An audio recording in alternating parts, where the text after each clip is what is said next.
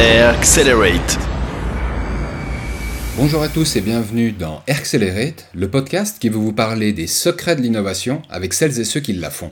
Vous reconnaissez cette voix, c'est celle de Warko Brienza, et d'ici quelques instants, vous allez en reconnaître une autre de voix, celle de mon ancien compadre, Atside, avec qui j'ai eu l'occasion d'enregistrer plein d'épisodes de NipSales il y a quelques temps, et c'est l'occasion justement de rencontrer ce passionné de vente pour parler du futur de la vente dans un contexte un petit peu spécial, celui du Covid-19, un virus qui a fait fermer pas mal d'enseignes actuellement et pour les semaines à venir, d'où l'idée de poser un diagnostic, mais également des solutions, que ce soit pour des entreprises locales basées en Suisse, ou aux quatre coins du monde. Je vais vous laisser ainsi avec ces deux voix que vous connaissez déjà, celle de Saïd et de Warko Brienza.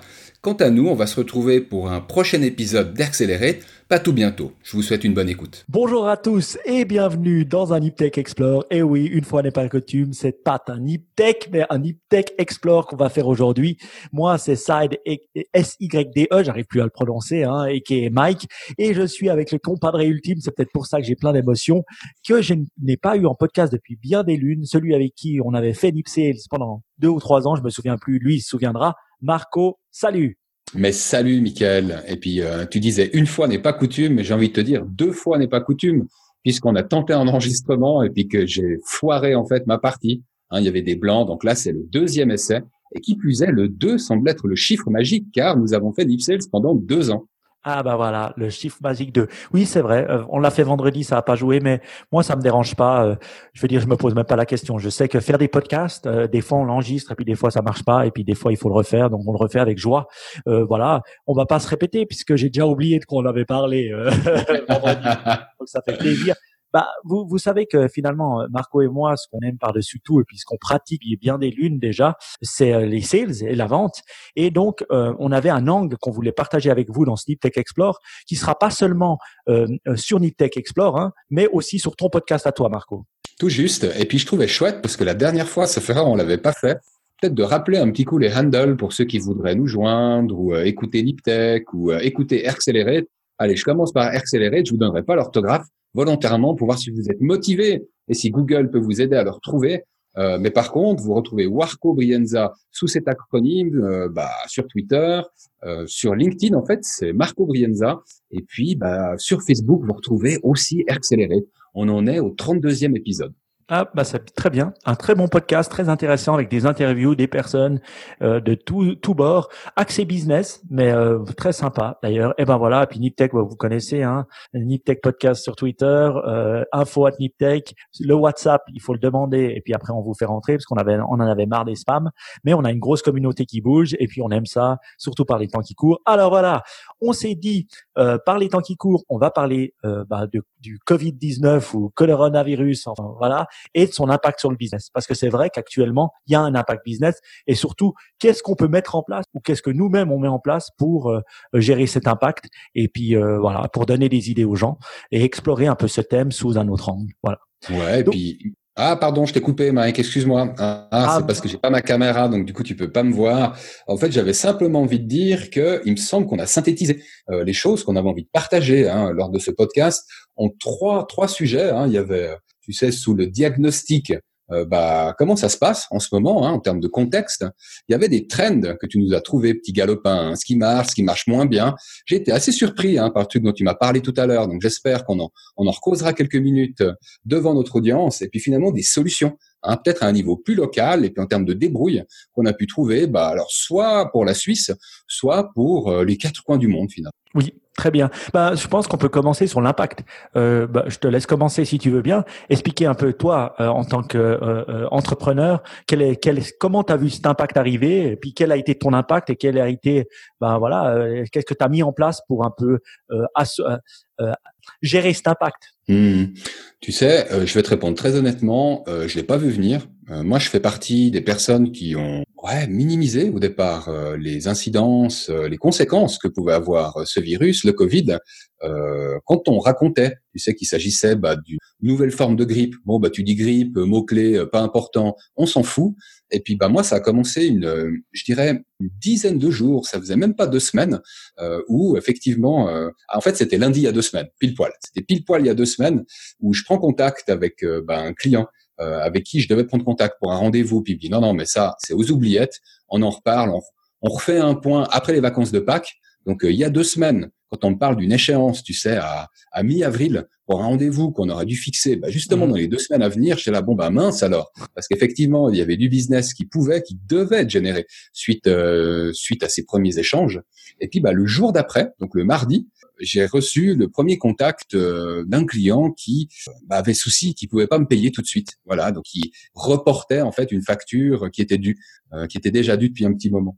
Et là, tout d'un coup, en 2 jours, tu sais, paf, t'es bien concerné. Et puis ça continuait dans les jours qui suivent. Donc les rendez-vous, j'avais nommément un rendez-vous avec une grosse boîte qui s'est déplacée pour ensuite se transformer en visioconférence. On a eu la visioconférence, mais c'est pas du tout évident. De parler business. Tu sais, je devais faire des propositions pour une marque avec une activation pour le retail. Alors, vas-y, pour convaincre les personnes sur, tu sais, genre des slides que tu montes péniblement en partageant ton écran puis en l'envoyant en parallèle. Et effectivement, on m'a dit que la présentation était très bien, mais que pour le moment, en fait, les nouvelles décisions allaient être gelées.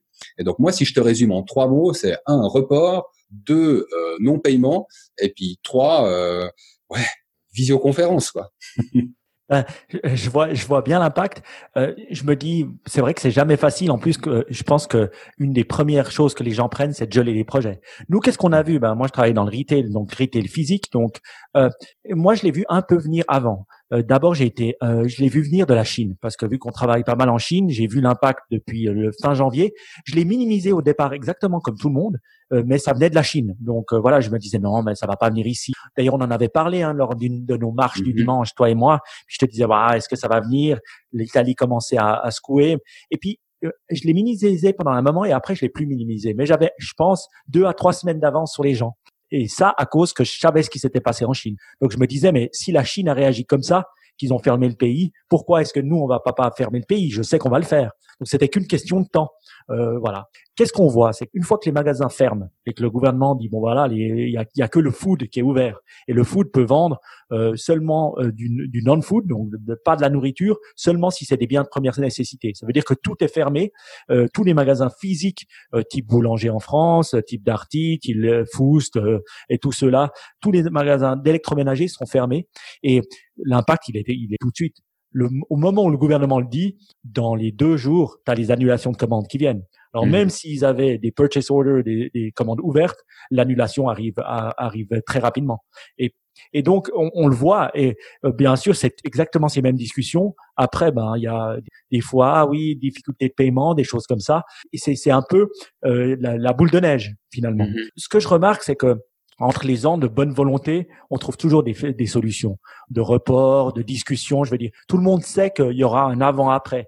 Et tout le monde sait aussi, c'est peut-être notre côté très suisse, que si tu n'es pas très poli maintenant, tu le payeras plus tard. Parce que les gens s'en souviendront. Ils s'en souviendront des gens qui ont été corrects, des gens qui ne l'ont pas été, je dois dire. Et c'est pour ça que je pense dans le retail, il y aura un avant-après, parce que le retail, oui, ils s'en foutent tes stocks.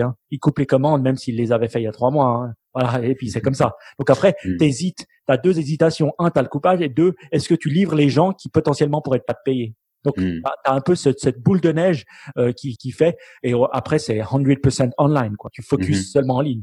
Donc, le en ligne, il faut savoir, marche bien. Je vais donner des exemples. Est-ce que tu me permets d'ajouter quelque chose, Mike? Oui. Je trouvais très intéressant ce que tu résumais très bien. Je trouve le volet marché, entreprise qui regarde le marché. Et effectivement, il y a eu un repli hyper rapide, quoi, qui s'est vu, en tout cas en Suisse, mais on a également observé en France, avant ça en Italie.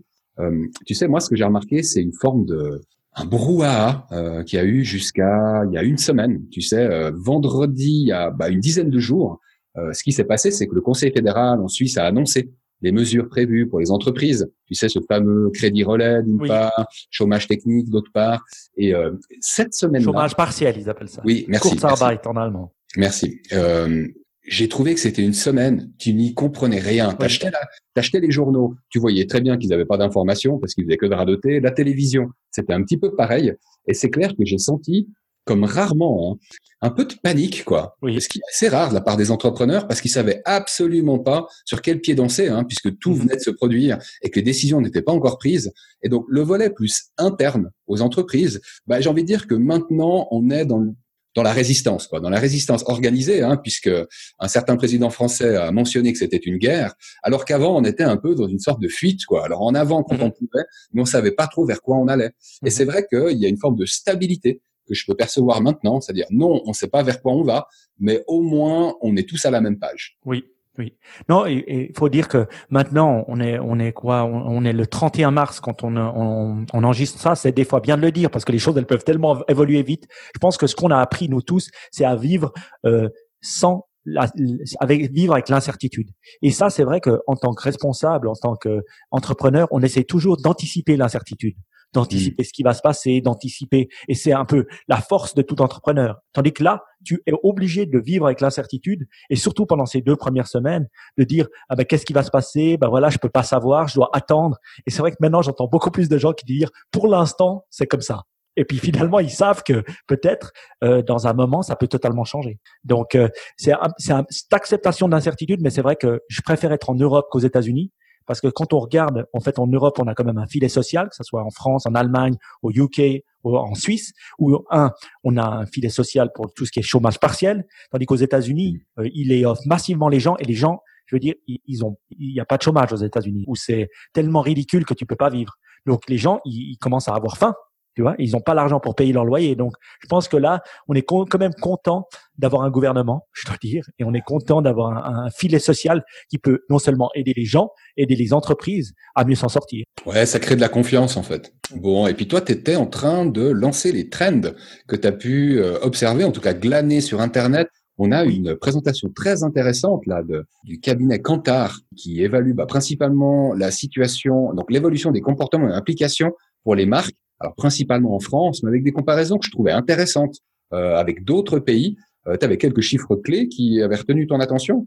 Oui, il y en a pas mal. Après, il y en a tellement que des fois, j'ai du mal à tous les connaître.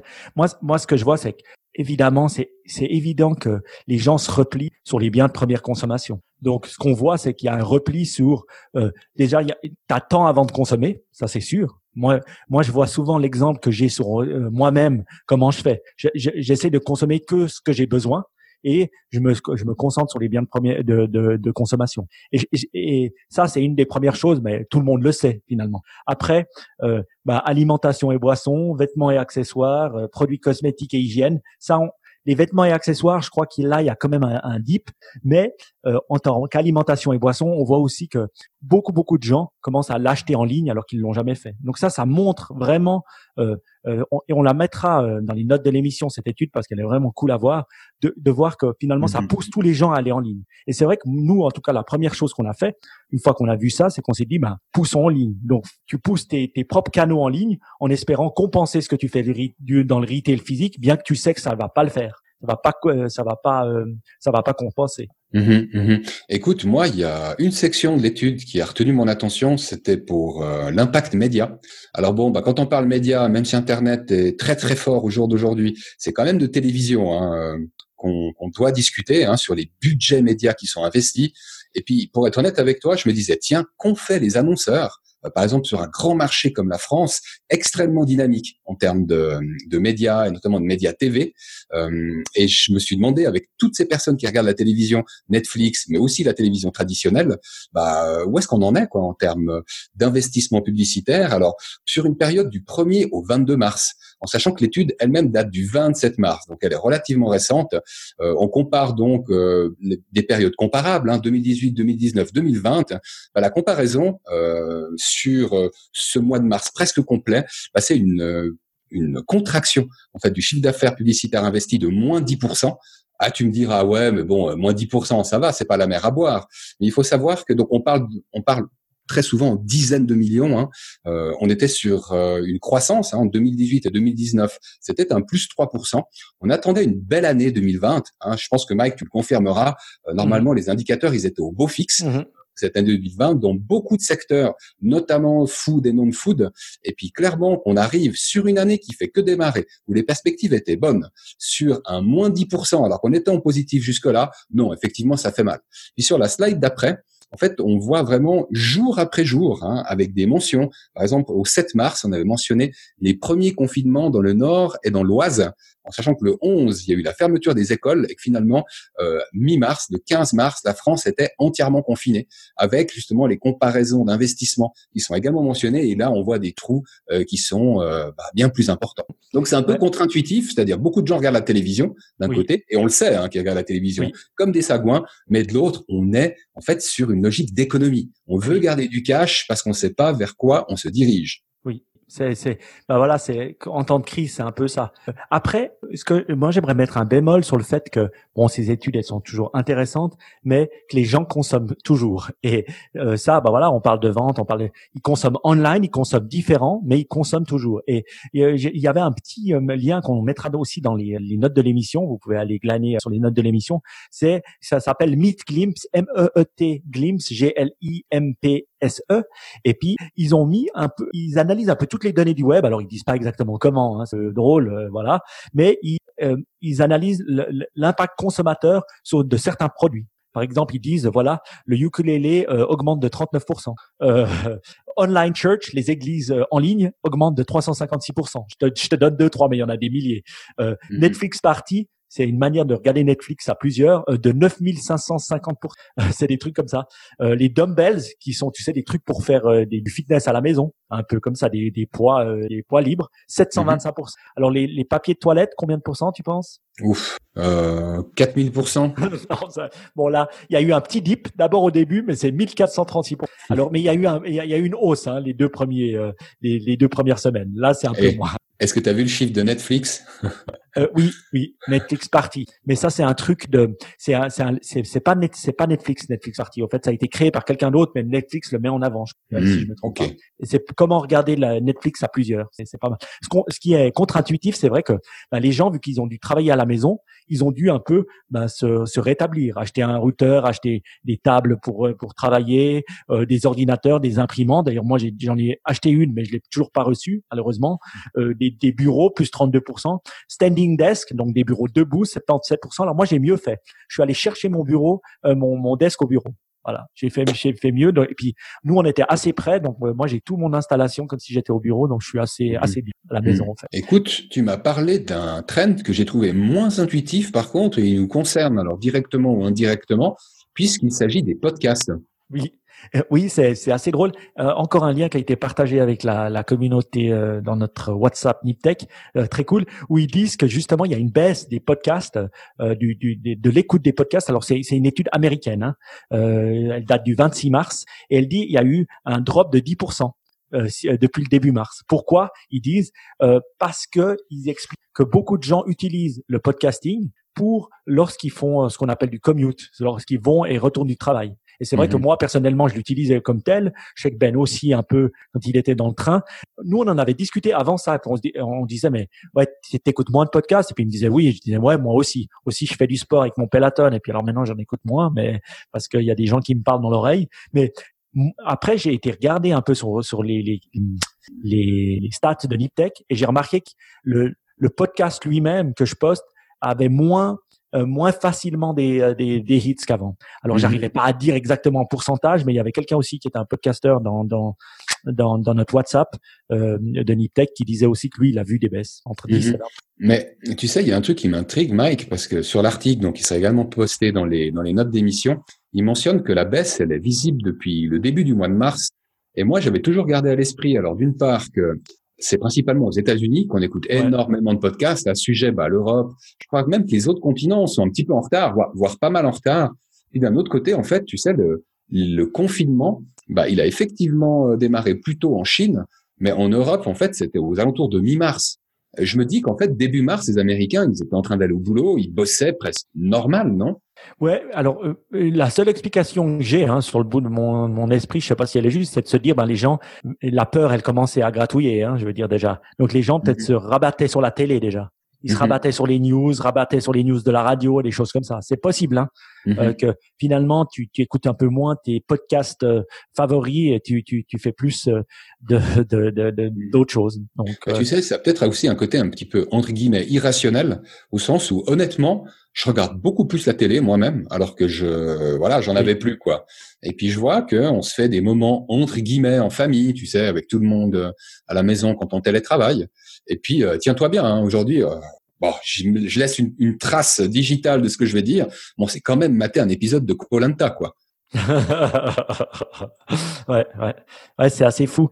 C'est pour ça que c'est contre-intuitif, hein, de dire que la pub diminue, parce que finalement il y a plus de personnes, mais ça veut dire que les gens sont moins prêts. Enfin, les grandes boîtes sont moins prêts à investir. C'est juste non, mais ça, contre-intuitif au sens où on a quand même l'explication, Mike. Je crois que en fait c'est une logique de gel d'investissement. Oui, c'est bien que les trucs qui sont entre guillemets les plus faciles à geler, eh ben c'est les investissements publicitaires.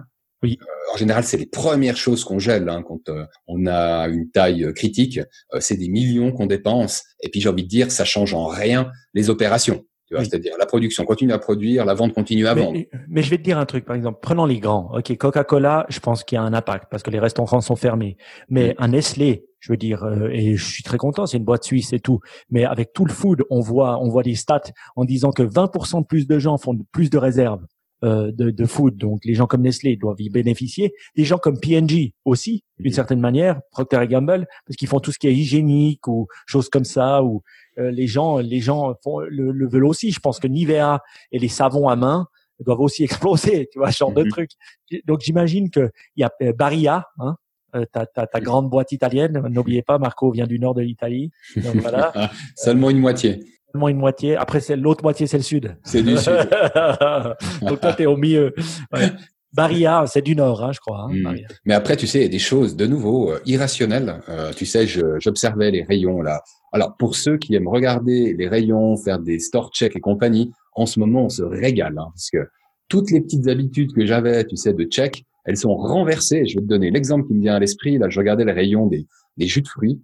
Et c'était saisissant, hein. Je crois que j'ai même pris une photo, mais celle-là, je vous la posterai pas. Par contre, il y avait donc sur le rayon du dessus, donc Granini, qui est une marque premium, qui était largement proposée en version 1 litre. Juste à côté, tu avais des 6 packs de 33 centilitres. C'était bien achalandé, impeccable. En dessous, donc du même groupe, tu as le jus OSC. Je crois qu'il existe également en France, OSC, et qui était complètement vide. Mais vide, tu sais, genre en mode magasin communiste, quoi. Et effectivement, tu voyais qu'il y avait plus un seul jus OSC, et je crois que c'est simplement en lien avec le fait qu'il est vrai qu'il y a beaucoup de vitamine C dans le jus d'orange OSC, mais comme il y en a dans tous les jus d'orange, hein. Ouais, c'est, on se dit vitamine C, protection, et hop, ouais, ils doivent avoir des trucs. On vide le rayon, et je te parle d'un jus qui est cher, hein. C'est-à-dire, c'est un jus de marque, hein. C'est pas marque de distributeur. Oui. Non, mais c'est vrai qu'il y a des habitudes. Tu vois, dans ces moments-là, c'est un peu incohérent. Alors, j'ai été faire mes courses aujourd'hui et il y avait plus deux frais. J'étais dans un grand magasin et puis il y avait plus d'œufs frais et puis j'étais là, mais c'est pas possible. Alors il y avait que des œufs cuits mais pas œufs frais. Alors est-ce que c'est parce que les gens en consomment beaucoup plus parce qu'ils sont à la maison, ou est-ce que c'est parce que les gens les peignent pour Pâques et puis ils ont déjà fait des réserves? Enfin, on sait pas les habitudes. Mais elle me disait non, il y a plus. Puis j'étais là, ça me faisait rire. C'est la première fois que j'allais dans un magasin, il y avait pas d'œufs frais. Je suis pas mort pour autant, hein, ça va. Donc, voilà. Mais c'est marrant de voir ces habitudes. Moi, ce qu'on peut venir un peu, c'est qu'est-ce qu'on met en place. Moi, je peux te dire un peu moi-même. Ce qu'on a mis en place, c'est vrai que grâce aux aides du gouvernement, il y a quand même toute cette partie chômage partiel qui est quand même utile à utiliser parce qu'il y a moins à faire vu que tous les magasins physiques sont fermés. Et puis, mais deux, ce que je dirais aussi, c'est le focus du en ligne. Et nous, on a vu des impacts en focusant en ligne, en focusant, sur des Google Ads, en mettant à niveau les prix entre ce qu'il y a sur le marché et sur notre plateforme en ligne. On a augmenté les ventes en ligne. Le challenge qu'on a, je vais dire du en ligne, c'est que les distributeurs, les retailers physiques, si tu veux bien, ils sont pas très bons dans le online. Les pure players type Amazon, type Digitec, type Cdiscount, eux, ils sont peut-être meilleurs. Ils sont meilleurs. Mais les autres, ils ont du mal à se switcher et à se mettre en ordre de bataille pour vraiment vendre en ligne facilement. Donc, on le voit et on le sent. Ils le font gentiment, mais pas aussi rapidement. Donc, moi, ce que je vois, c'est peut-être l'impact de ce coronavirus, ça sera que, c'est évident, hein, l'en ligne sera encore plus fort après. Et là, on le voit en Chine. Hein, je parle à mes amis chinois, c'est exactement ce qu'ils disent. Mais c'est pas forcément le retailer physique qui gagnera. Parce que lui, logistiquement, ils n'auront pas été assez forts face à un Amazon, face à des pure players qui, eux, sont bien plus forts qu'eux. Tu sais, moi, ce que je trouverais intéressant, Mike, parce que là, on a pas mal parlé, tu sais, de boîtes d'une certaine envergure, soit les retailers, soit des fournisseurs, mais avec une certaine taille, hein, pour investir en médias, en TV. je trouve assez cool qu'on aborde aussi, puis peut-être sous forme de solution également, qu'est-ce qu'on peut faire quand on est une plus petite boîte et puis qu'on a fermé boutique parce que notre État nous ordonne finalement de fermer boutique pour des raisons sanitaires. Et puis, j'ai un petit peu creusé de mon côté. J'avais bien envie d'en parler, mais je ne sais pas si c'est le bon moment. Je pense que c'est tout à fait le bon moment parce que malgré tout, on veut des solutions. Eh bien, écoute, c'est très bien et je vais même pouvoir répondre à la question du qu'est-ce que j'ai mis en place en ce moment, donc à l'échelle de ma boîte. En l'occurrence, moi, j'arrête de courir après les clients qui ont peur en ce moment et puis qui ont d'autres priorités à gérer comme… Est-ce que je réduis le temps de travail de personnes ou est-ce que je licencie? Est-ce qu'il y a une proportion de gens qui partent en télétravail? C'est quand même des questions assez importantes. Moi, du coup, je me suis concentré en fait sur une approche où je collabore avec une agence qui propose en fait un package intéressant, encore plus intéressant maintenant parce que au moment où ils m'en ont parlé, ils me proposaient en fait de vendre des sites e-commerce. Je disais ouais bon là écoute, j'étais pas méga motivé. Et quand il m'a dit que c'est une solution complète qu'il propose, alors qu'est-ce qu'on entend par solution complète? Donc le site internet qui est lancé et un prix qui est vraiment bon quoi. Hein. Alors puisque il est également mentionné sur le site MyShop.team, on le mentionnera également sur nos show notes. C'est à partir de 4000 francs en fait qu'il développe un site e-commerce, ce qui est vraiment pas cher hein, pour en avoir vendu quelques autres. C'est vraiment pas cher. Ça c'est une chose, c'est un prix qui est fixe, mais ensuite il propose en fait des solutions logistiques. C'est des solutions logistiques qui peuvent varier hein, de prestataires, soit qu'on a du fragile comme des bouteilles de vin, ou alors qu'on a, tu sais, genre des t-shirts ou autres qui nécessitent peut-être moins d'attention hein, en termes de sécurisation du paquet ou qui risquent simplement de se casser. Et là, par contre, j'avais jamais entendu moi une solution au niveau local qui pouvait être mise en place en quelques semaines et où effectivement sur cette partie-là, t'étais rémunéré, mais t'étais rémunéré en variable. Donc l'agence, elle gère intégralement en fait, alors que ce soit la création du site, que ce soit au moment où tu reçois une commande, le fait qu'elle soit livrée en fait du point A au point B, donc le B étant le destinataire, et elle a également le volet promotion qu'elle peut faire en amont sur Internet. Bon là c'est du marketing digital, donc c'est un petit peu normal qu'elle en soit cap.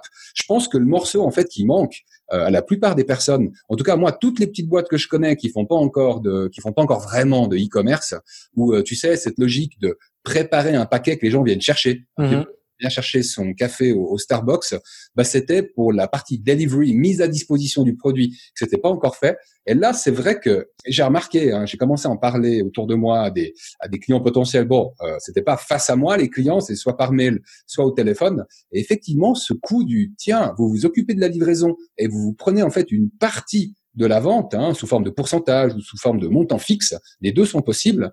Alors ça, c'est quelque chose, quand je vends, tu gagnes, mais si je vends pas, tu gagnes rien du tout. Et finalement, moi, j'ai rien organisé, que j'ai trouvé pas mal du tout. Non, je trouve intéressant et je pense que c'est souvent ça qui pêche, c'est que en tant que magasin, on sait bien faire, on choisir ses produits ou les créer, on sait bien les mettre en avant et les merchandiser. Et puis voilà, on essaie de se placer où il y a du monde, mais après, le savoir bien faire un site web et savoir bien faire la logistique derrière pour le livrer, c'est pas notre force. Et donc, c'est vrai que je dirais, pour les petits magasins, c'est toujours important d'avoir des partenaires. Je prendrais, tu sais, Amazon, ils le font depuis pas mal de temps, mais je vais t'expliquer ce qu'ils ont fait. C'est que eux, soit tu vends direct à Amazon, soit tu passes par Amazon, la marketplace. C'est-à-dire que tu peux vendre sur leur plateforme, ce qu'on appelle une marketplace. Mais la troisième étape qu'ils ont mis en place, et maintenant ça a eu 3 ou 4 ans, même 5 ans hein, aux États-Unis, c'est qu'ils font la logistique pour toi. C'est-à-dire, tu mets ton produit et ta palette dans leur warehouse et eux, et c'est ta palette à toi et eux, ils l'envoient sur les où tu veux. Et ça marche, c'est génial, ça fonctionne bien. Sauf que Amazon maintenant, ils viennent de décider grâce au coronavirus qu'ils se focusaient sur les biens de première nécessité. Donc tous ces gens qui étaient dépendants de la logistique d'Amazon pour vendre leurs produits, bye bye. Ils ont été vite fait délistés. Donc, il faut aussi faire attention aux partenaires, en tout cas pour le moment, hein, aux partenaires qu'on utilise, en sachant que voilà, quand on est retailer et logisticien, le problème c'est dès qu'il y a un challenge, le retailer il peut choisir de se focuser sur lui-même et pas sur toi. Mais peut-être une petite nuance, Mike. Donc, moi je trouve que c'est super hein, de commercer via Amazon. Et je pense que c'est un challenge qu'il faut exploiter, qu'on soit une petite boîte ou qu'on soit une grosse boîte. C'est toi qui m'apprends en fait qu'il y avait la possibilité finalement d'envoyer ta marchandise dans un des warehouses de Amazon qui la gère. Alors je pense que c'est un peu plus pratique quand c'est du non-food que quand c'est du food. Moi la solution dont je parlais, c'est tu as ton petit magasin, tu as ton stock qui est derrière ton petit magasin, tu as ton magasin qui est fermé, mais où tu es toi en train de pas te faire payer parce que tu travailles plus, où tu as ton petit personnel en fait qui est quand même sur la base de contrat que tu peux pas résigner tout de suite et puis auquel tu tiens quoi, tout simplement. Bah en fait ces gars-là, ils ont la possibilité de préparer le paquet dans leur magasin et les solutions logistiques qui sont proposées par MyShop.team font que on vient chercher chez toi et on livre directement chez le client qui l'a demandé avec des solutions de tracking qui sont des solutions modernes quoi.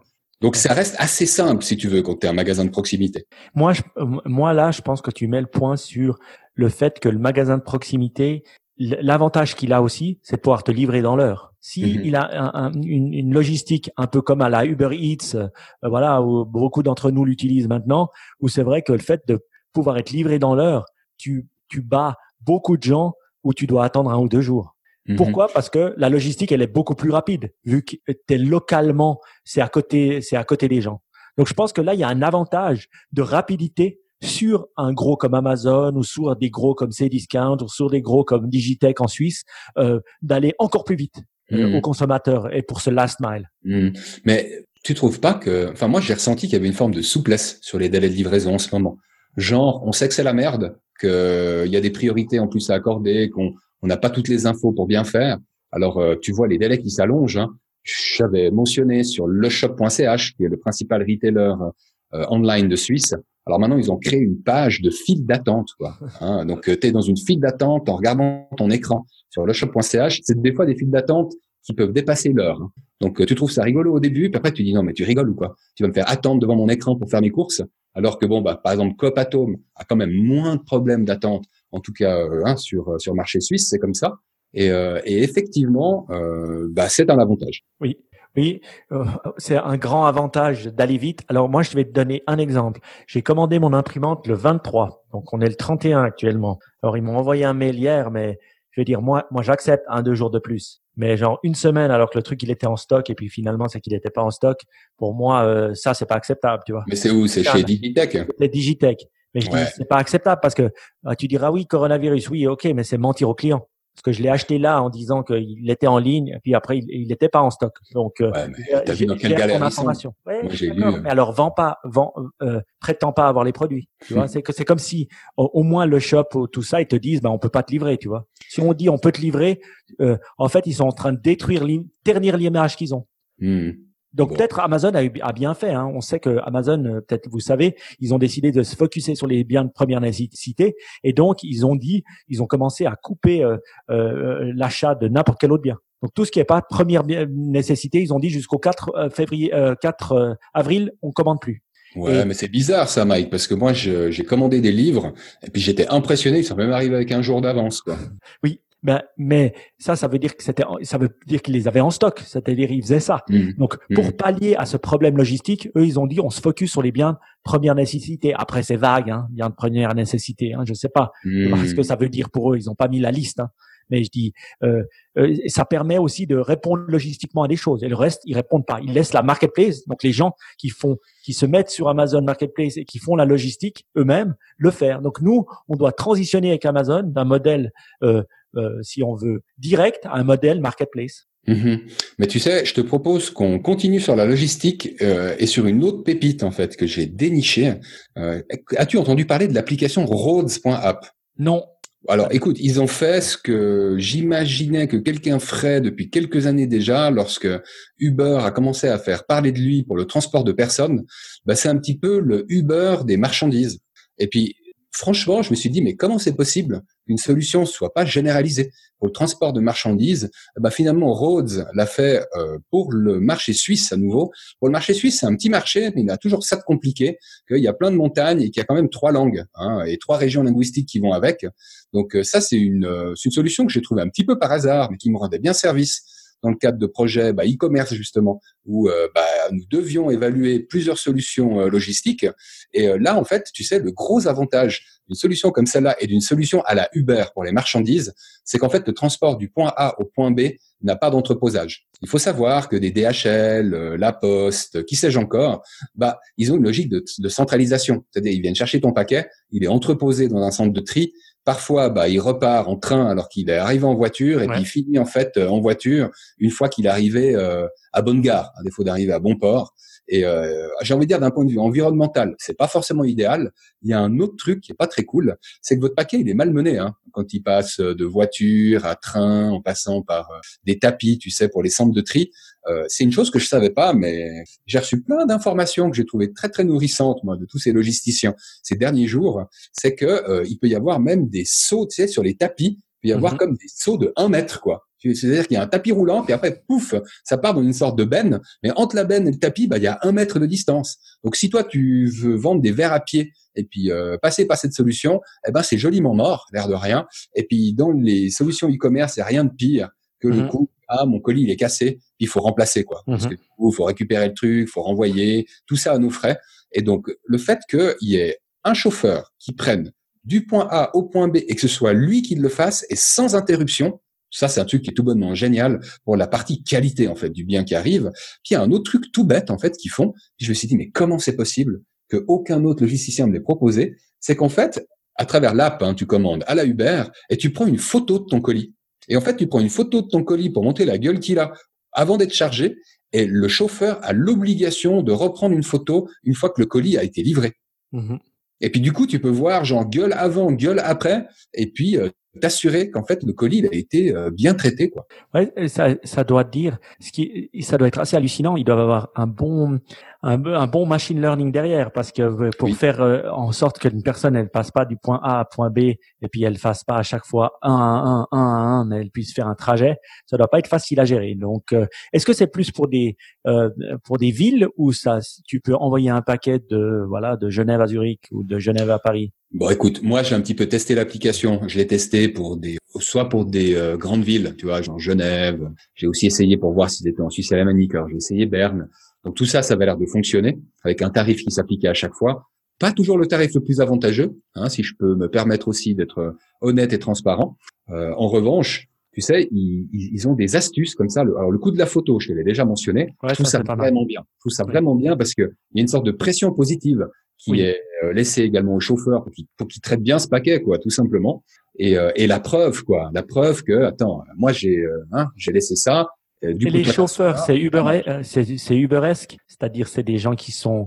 Alors il y a des professionnels, mais il y a aussi des particuliers. Il faut savoir qu'ils proposent également le transport sur palette. Donc là c'est quasi nécessairement des professionnels, puisqu'il faut du matériel pour charger et décharger.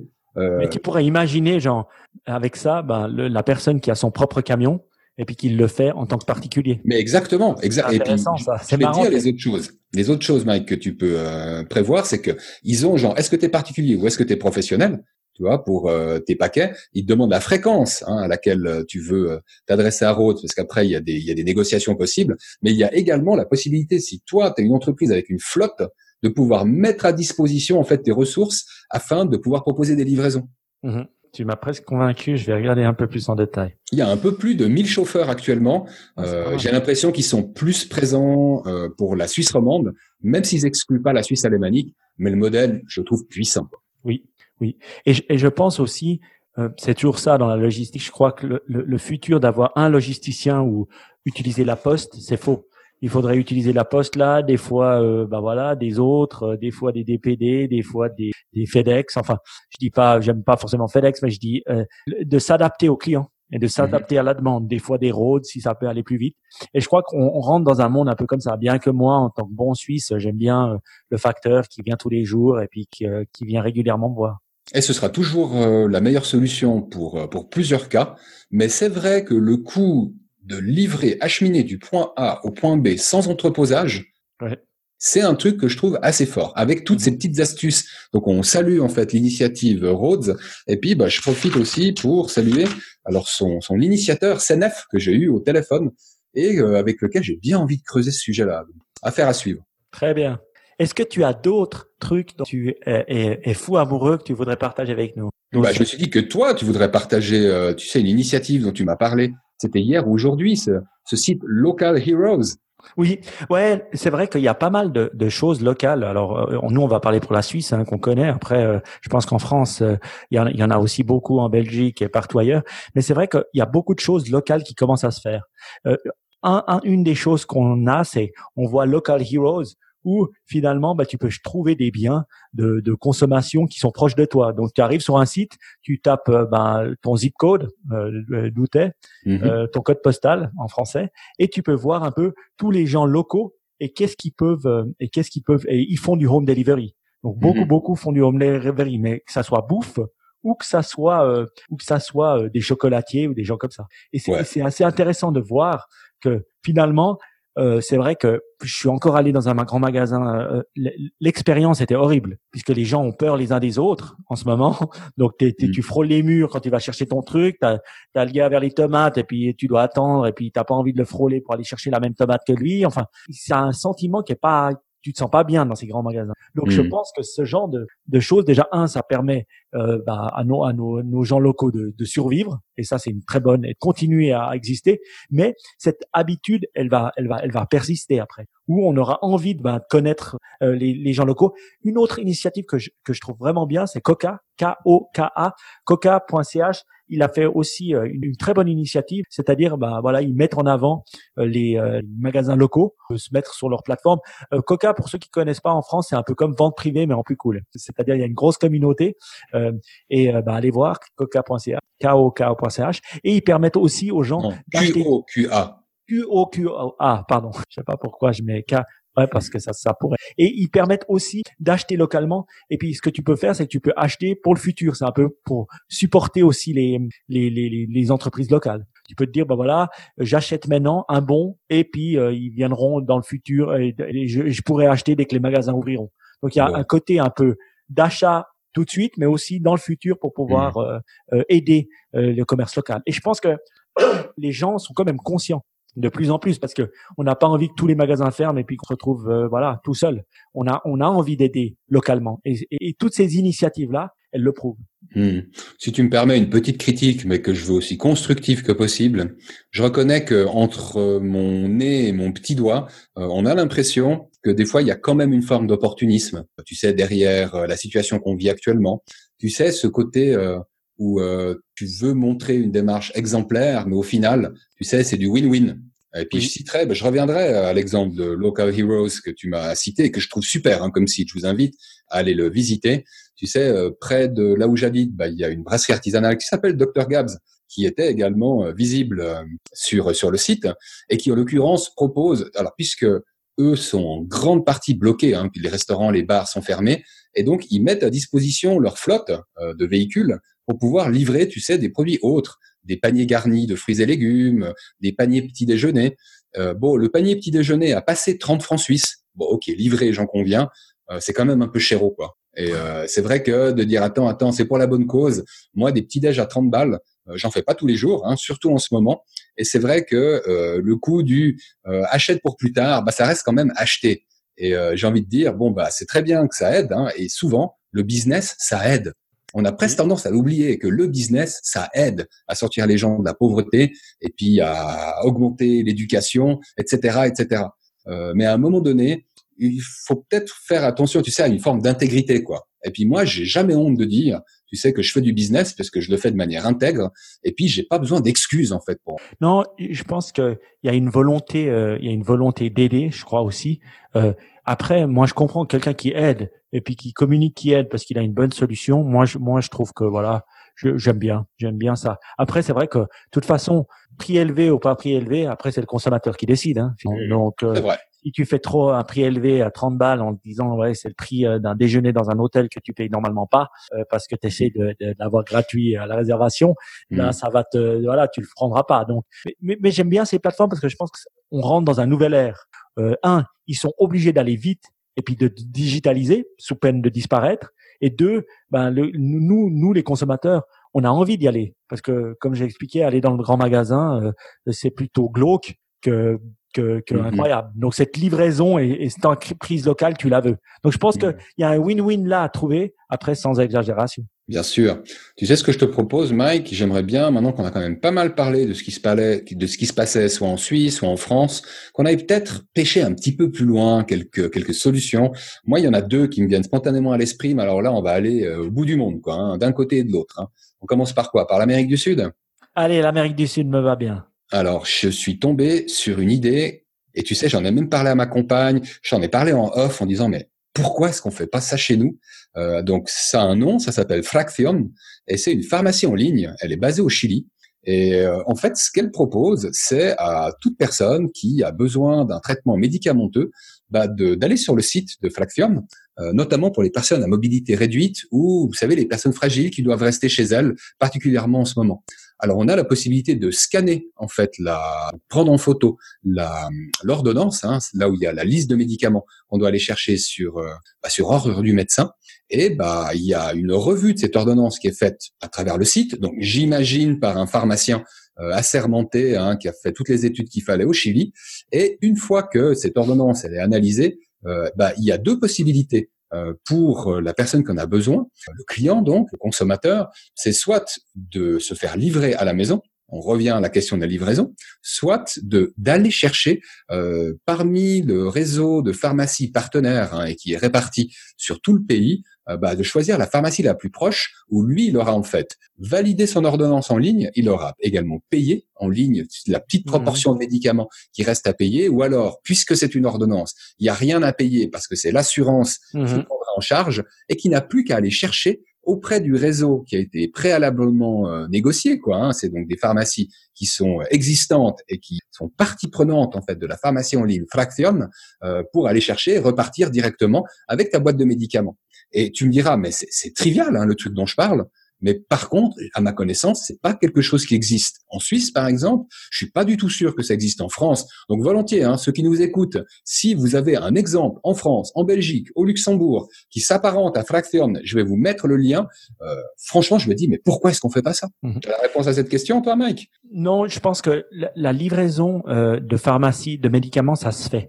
La seule question, c'est le timing, parce que souvent, quand tu veux un médicament, tu le veux dans l'heure ou dans les 2 heures. Tu veux pas attendre. Tu sors de ton médecin. Il y a un côté, t'es pas prêt à attendre 3 jours pour commencer. Donc, je pense que l'immédiaticité est importante dans la pharmacie. Et je réfléchis en te parlant, hein. Une chose que j'adore aussi dans ça, pour moi, c'est un peu la simplicité de paiement. Je veux dire, c'est un peu comme l'ubérisation. Beaucoup de gens se disent, oui, on prend Uber, ou on prenait Uber, parce qu'on le prend moins maintenant, parce que c'est moins cher. Oui, c'est une des raisons, mais à même prix, on prendra quand même Uber parce que la simplicité de paiement, elle est géniale. Et ce qui me plaît dans ça, c'est de pouvoir payer directement dans l'app, tu vas choper le produit sans devoir repayer à la caisse et limite, c'est lié encore à ton truc d'assurance, donc tu dois pas le payer. Tout est intégré. Et c'est cette facilité-là que je trouve assez géniale, liée en plus à la livraison, qui est cool. Donc, j'aime bien. Je crois qu'on est encore à l'âge de pierre dans le monde médical, hein. Je veux dire, le monde médical, que ça soit les hôpitaux, que ça soit même les pharmacies, ça n'a pas été encore disrupted comme ça devrait l'être, comme le monde du retail l'a été. Donc, je crois qu'il y a des gros changements à prévoir. Et je pense que ça fait tellement sens quand tu le dis, on se dit mais pourquoi ça n'existe pas? Bon, écoute, j'ai peut-être trouvé un petit bémol, hein, parce que pendant que tu parlais, j'ai été fouillé sur le site parce que je voulais avoir la notion du délai de livraison. Ils mentionnent en moins de 24 heures. Ouais. C'est pas incroyable, c'est déjà pas mal, hein, c'est déjà pas mal. Faut voir que le Chili, c'est quand même un pays qui tire un peu en longueur, hein, également. On peut habiter dans des bleds ou autres, mais effectivement, s'ils arrivent à tenir le délai de 24 heures, où que tu sois dans le Chili, déjà chapeau à eux, quoi. On a mentionné le lien, n'hésitez pas à aller voir sur le site de Fractium. Et puis je redis encore une fois, hein, si vous avez des exemples de choses équivalentes qui se passent dans votre pays, s'il vous plaît, hein, adressez-vous à NipTech ou adressez-vous à Air Accelerate, Atside ou à Warko Brienza. Parfait.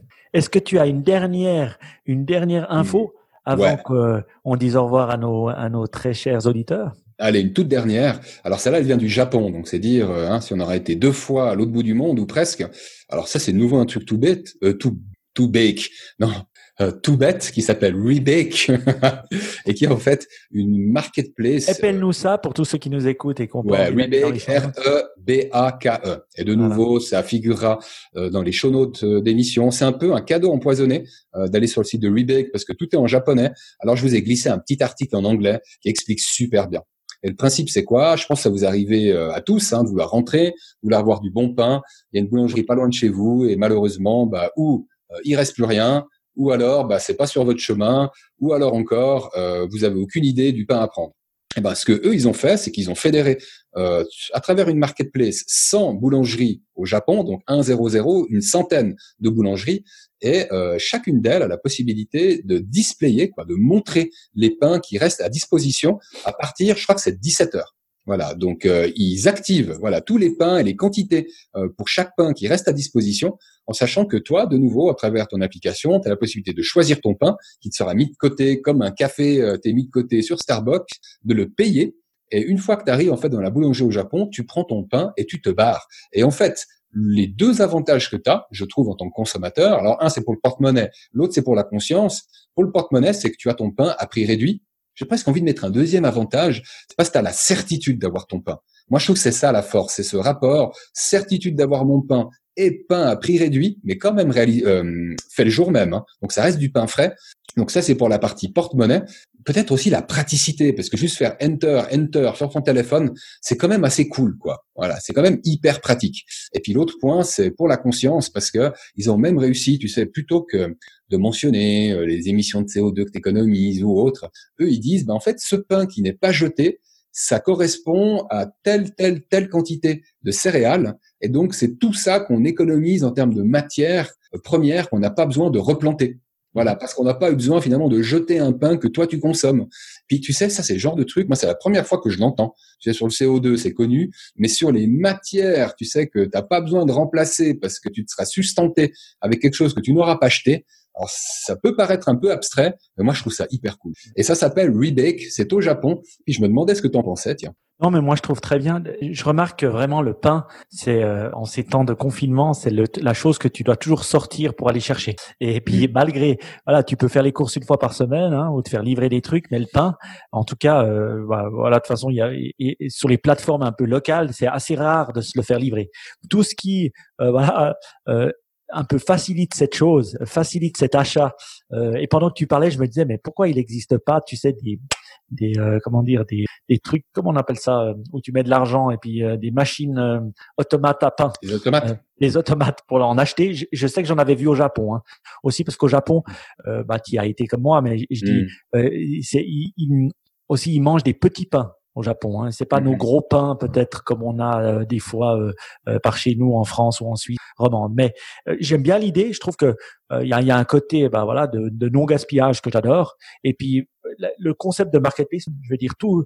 Et encore là, il y a ce côté, je paye pas, mais je vais chercher, je paye dans l'app. Il y a cette facilité, tout ce qui simplifie le processus. Moi, je trouve ça génial. Après, je me dis 100 boulangeries au Japon, c'est pas beaucoup pour 100 millions de personnes. Donc, je pense que ça doit être assez local comme marketplace. Suite à ça, est-ce que tu as une quote pour nous, Marco? Écoute, j'ai une petite quote pour bien terminer l'émission. Tu fais plaisir, je savais pas si on allait la faire, cette quote, parce que ça fait déjà un petit moment qu'on parle. Oui, je suis d'accord, ça fait un petit moment. Une chose qu'il faut se dire, c'est que c'est interdit de faire une quote, de pas faire une quote quand je suis dans l'émission, parce que sinon je me fais tirer les oreilles. Et vu qu'on fait l'émission depuis 2009, à chaque fois que je suis là et que je dis pas de quote, ça va pas. Donc, pour une fois, je savais, c'est pour ça que je te pose la question, je savais que j'en avais pas avec toi, finalement, t'en avais mis une dans les notes de l'émission. Donc, je me réjouis de l'entendre. J'ouvre les guillemets. Je recommence. J'ouvre les guillemets. L'autorité d'un seul homme compétent, qui donne de bonnes raisons et des preuves certaines, vaut mieux que le consentement unanime de ceux qui n'y comprennent rien. Et c'est Galilée qui dit. Oui. Que dire d'autre que j'aime beaucoup ça, l'autorité d'un seul homme compétent. C'est vrai que par les temps qui courent et puis tout ce qu'on entend et puis les mouvements de masse qui veulent rien dire, c'est vrai que finalement l'autorité d'un seul homme compétent qui sait de quoi il parle vaut beaucoup plus de choses. Et c'est vrai que on vit dans un monde où il y a tellement d'informations que ça vient difficile à obtenir des fois, cette personne compétente. Ah, c'est clair. Tu sais, moi, elle me rappelle en fait le lien que j'aime faire entre la compétence, hein, j'adore la compétence, c'est super important, et puis la conviction. Ce qui, dans cette quote, est plutôt mentionné sous forme d'autorité.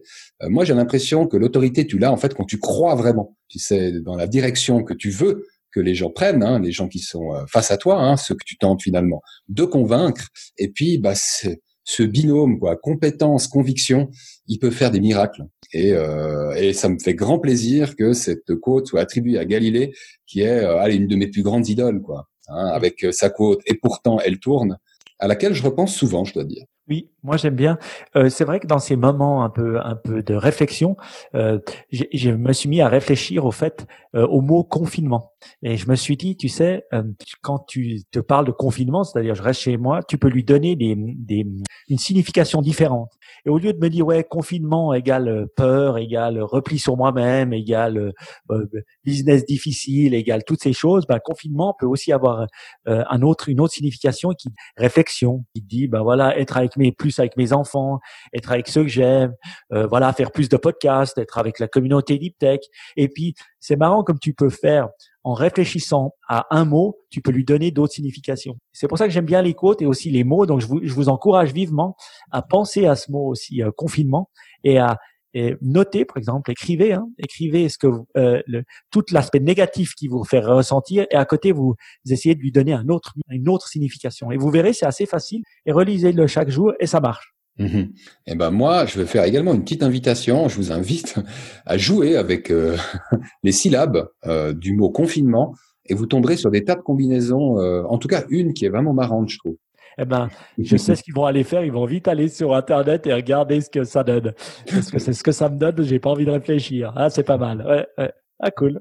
Il y a déjà CON au début du mot. Donc, bah oui. Bon, allez, on va quand même pas trop en dire. Je crois que c'est l'heure qu'on se quitte, c'est ça. Tout à fait. On va se quitter. Moi, je pense qu'on a déjà bien parlé. Peut-être tu nous rappelles un peu où est-ce qu'on peut trouver des infos sur toi, où est-ce qu'on peut te revoir. Je sais que tu l'as dit au début, mais disons-le comme ça, personne n'oublie. Airaccelerate.com, c'est là où vous retrouvez 32 épisodes du podcast, les interviews de l'innovation que nous tenons, alors un peu moins régulièrement, mais que nous tenons quand même avec mon acolyte Jérémy Wagner, que je salue au passage, et que vous retrouvez également sous cet acronyme. Il aime bien dire que c'est Jérémy Wagner comme l'artiste, donc c'est ainsi que je le résumerai également. Warko Brienza, c'est sous cet acronyme que vous me retrouvez sur les différentes plateformes. Super, et puis pour moi, ma part, bah voilà, Syd, SYDE, info@niptech.com pour toute question, ou NipTech Podcast aussi sur Twitter. Et voilà, donc vous nous retrouverez bientôt, parce que en ces temps, on a envie de vous parler, envie de communiquer. Donc votre feedback est le bienvenu sur ce que vous avez aimé, pas aimé, ce que vous avez envie d'écouter. Donc n'hésitez pas à nous parler, on adore ça. En tout cas, moi je vous dis à la prochaine fois. Ciao. Bye.